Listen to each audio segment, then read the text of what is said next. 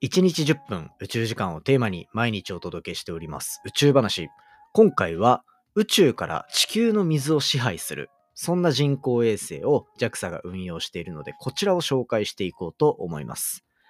わずか2日で地球の表面の99%を観測できるすごい人工衛星が長期にわたって地球表面の環境変化を捉えている非常にユニークな研究が実は実施されているというところで、人工衛星の機能を中心に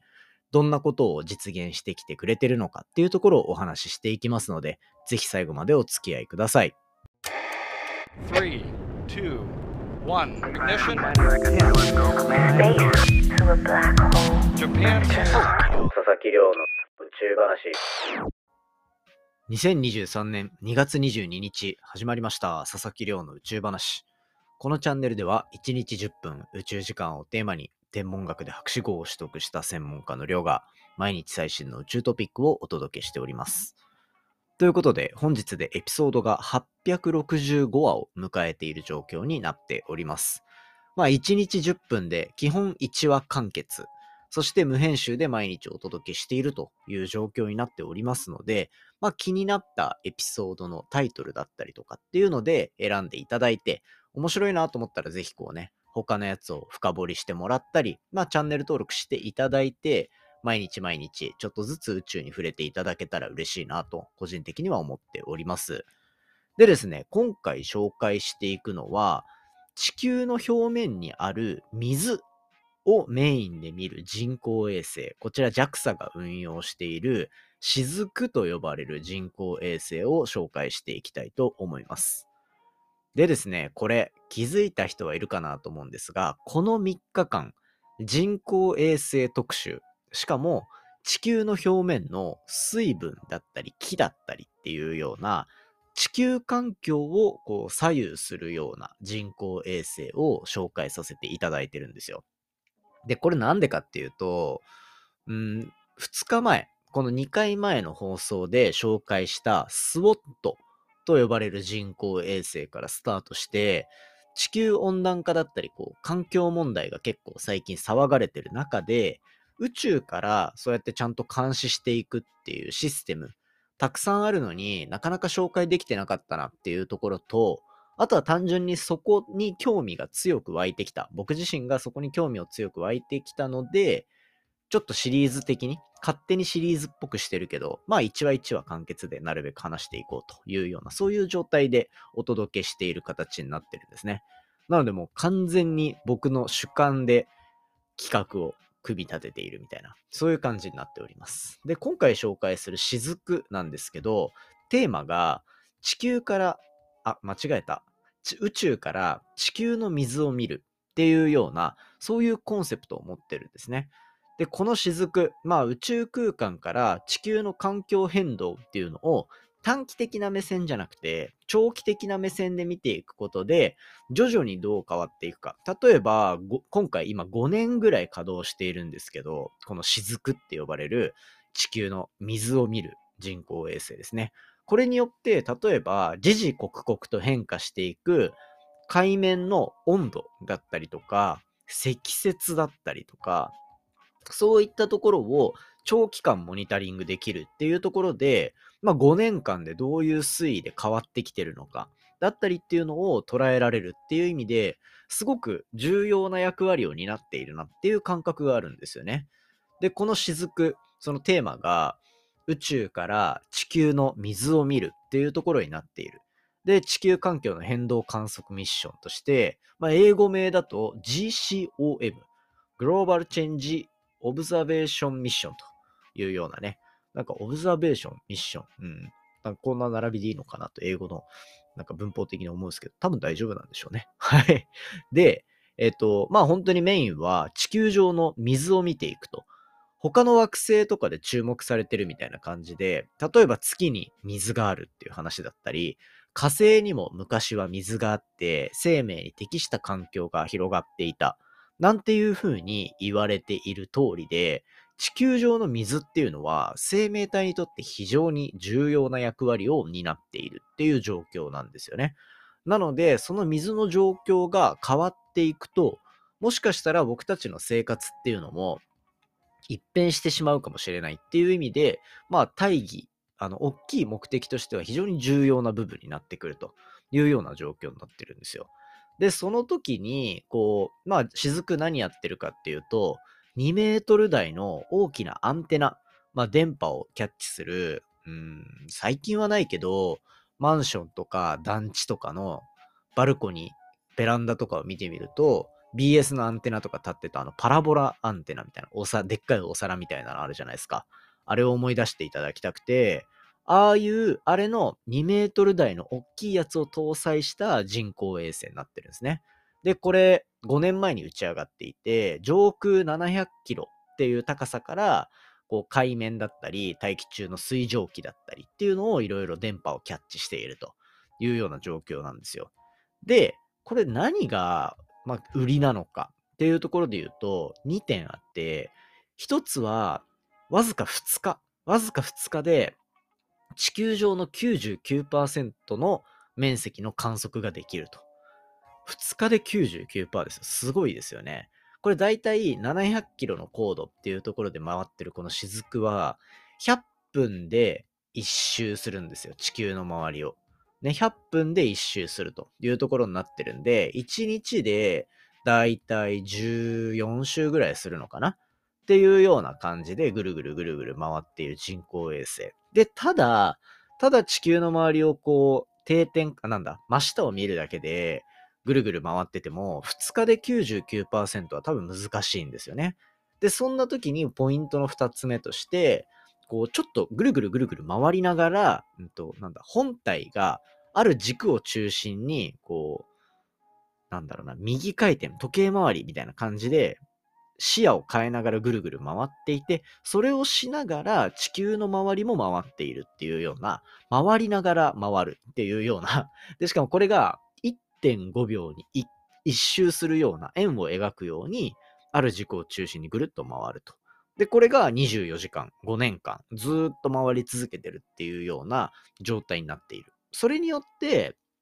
地球の99%の面積っていうのをわずか2日でカバーできるっていうところなんですよね。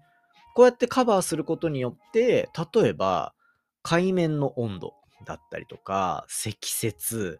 土壌の水分量、あとは降水量もそうですね。あと雲の水分量とかもわかるんですよ。雲って結局地上よりも上にあるから、観測は全然余裕なんですよね。あとは海上の風速なんて呼ばれるものも、風速って風ですね。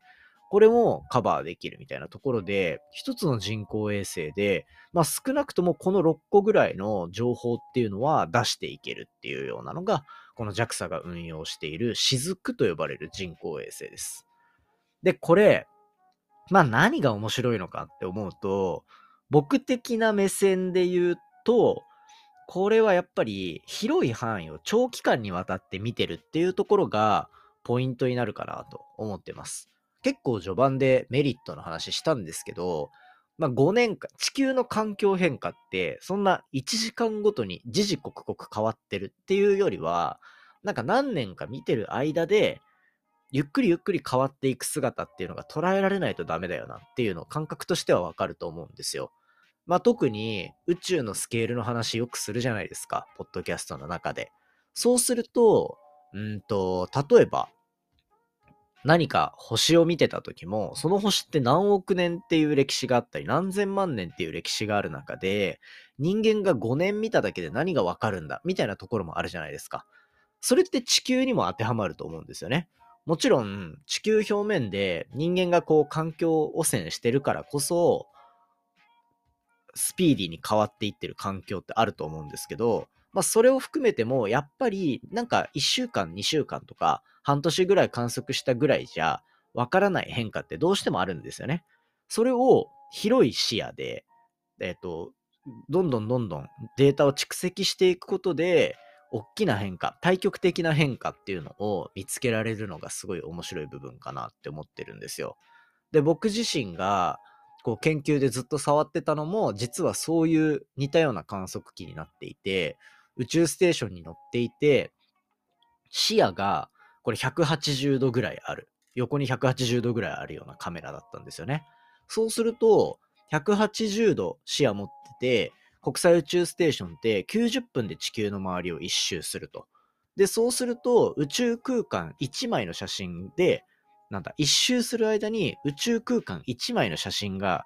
撮れるみたいな、うんと、iPhone とか使ってる人で言うと、パノラマ写真的な撮れ方かな？っていうような感じで、宇宙の1枚の写真がパシャッと撮れる。で、それが、えっと、1日ぐるぐるぐるぐる回って24時間。そして、それの稼働が10年とかになってくると、10年間、毎日毎日、毎時間毎時間の宇宙の写真っていうのがデータとして溜まってくるんですよ。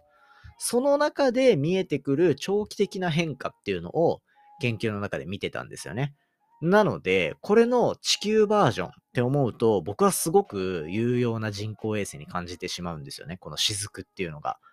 で、やっぱ、まあ、このタイミングで、12月のタイミングで NASA が、こう、地球上の水をより細かく見ていくっていう人工衛星を上げたぐらい、やっぱり環境を宇宙空間から捉えていくっていう、その方針っていうのはめちゃめちゃ重要になってきてるってことがわかると思うんですよ。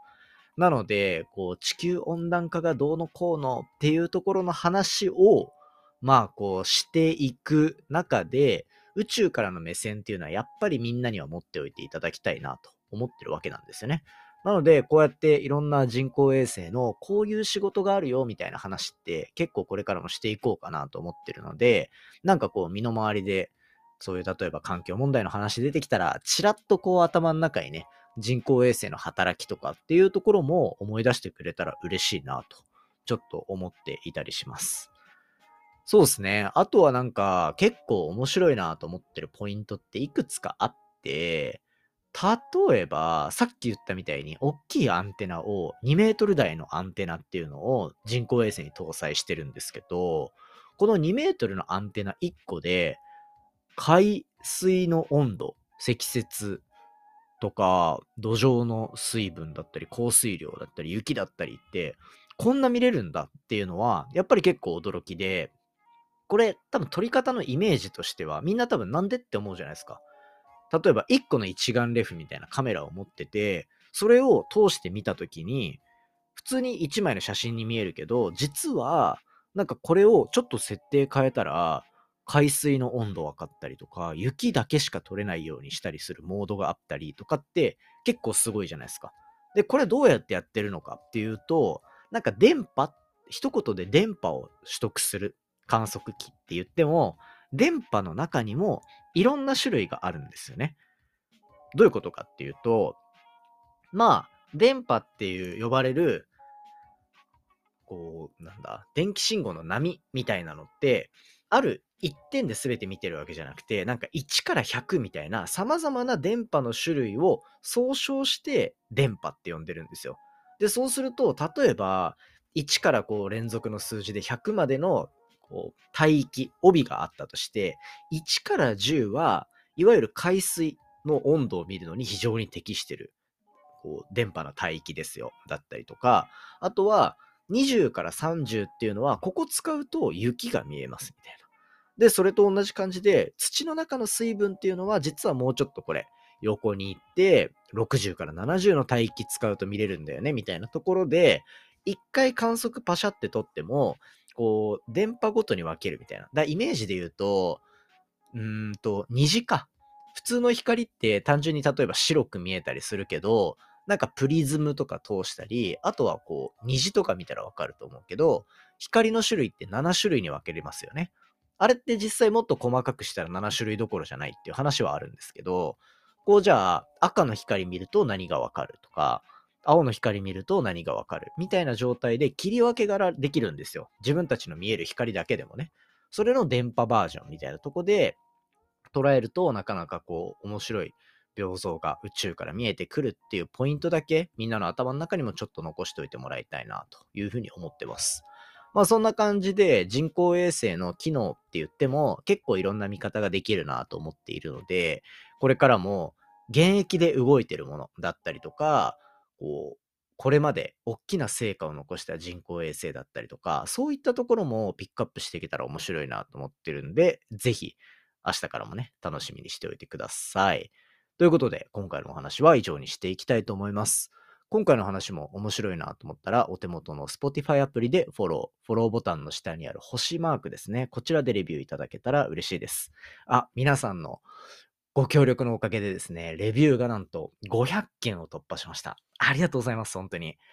こう、昨日とか一昨日のエピソードで話した時みたいに、あとちょっとで500なんですって言ってたら、ちゃんとこう、あ、そういえばしてなかったっていう人がこう反応してくれるのはすごい嬉しいことだなと思っているので、これからもね、ぜひ楽しみにしておいてください。とにかくレビューつけてくれた方、本当にありがとうございました。これからもガンガン頑張っていきたいと思います。今回の話で、えっ、ー、と、番組の感想や宇宙に関する質問については、Twitter のハッシュタグ宇宙話で募集しておりますので、じゃんじゃんつぶやいていただけたら嬉しいです。それではまた明日お会いしましょう。さようなら。